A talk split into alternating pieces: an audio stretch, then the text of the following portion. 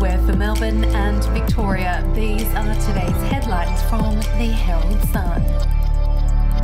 Carlton star defender Liam Jones has abandoned more than $1 million in future earnings after sensationally walking away from AFL because he didn't want to get the COVID 19 vaccine.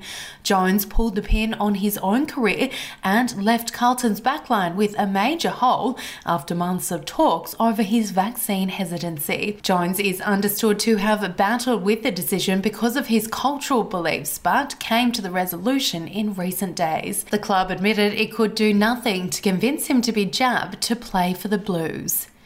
If you would like to read more on that story today, you can take out a subscription to Herald Sun at heraldsun.com.au or download the app at your app store. More than 170 Australians have died from coward punch assault since 2000.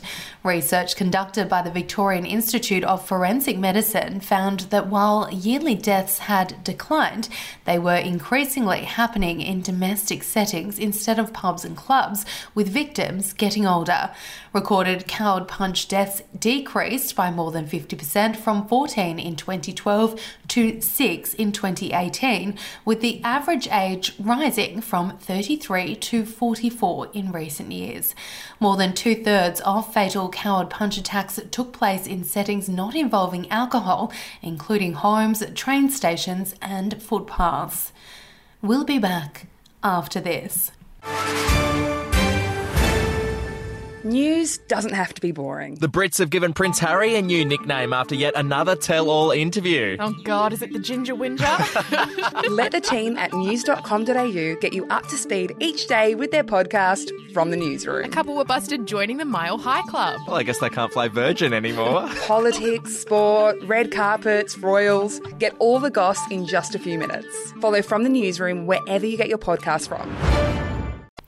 Two Monash University education experts claim sportsmanship is a discriminatory word that should be scrapped and an acknowledgement of country should be incorporated into all school lessons. Dr. Laura Alfrey and Ruth Jeanes have developed eight strategies for inclusive physical education lessons and that they have considered it from an intersectional perspective, including sexuality, race, class, and culture.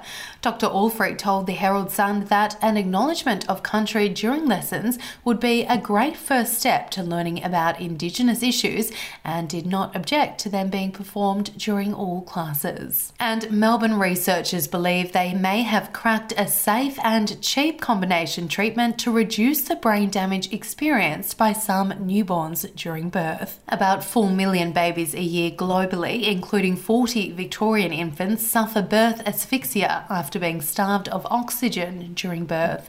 Half of these newborns die or suffer serious lifelong disabilities. But promising research from scientists have found adding the inexpensive sleep hormone intravenous melatonin to hypothermia reduced brain damage and seizures and improved physical movement in newborn animals better than either treatment alone. Those are your headlines from the Herald Sun. For updates and breaking news throughout the day, take out a subscription at heraldsun.com.au.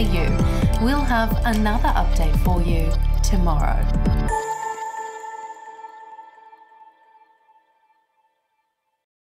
I'm Andrew Rule, the host of the podcast A Life and Crimes. Here are some of the things that we've been talking about the last few weeks.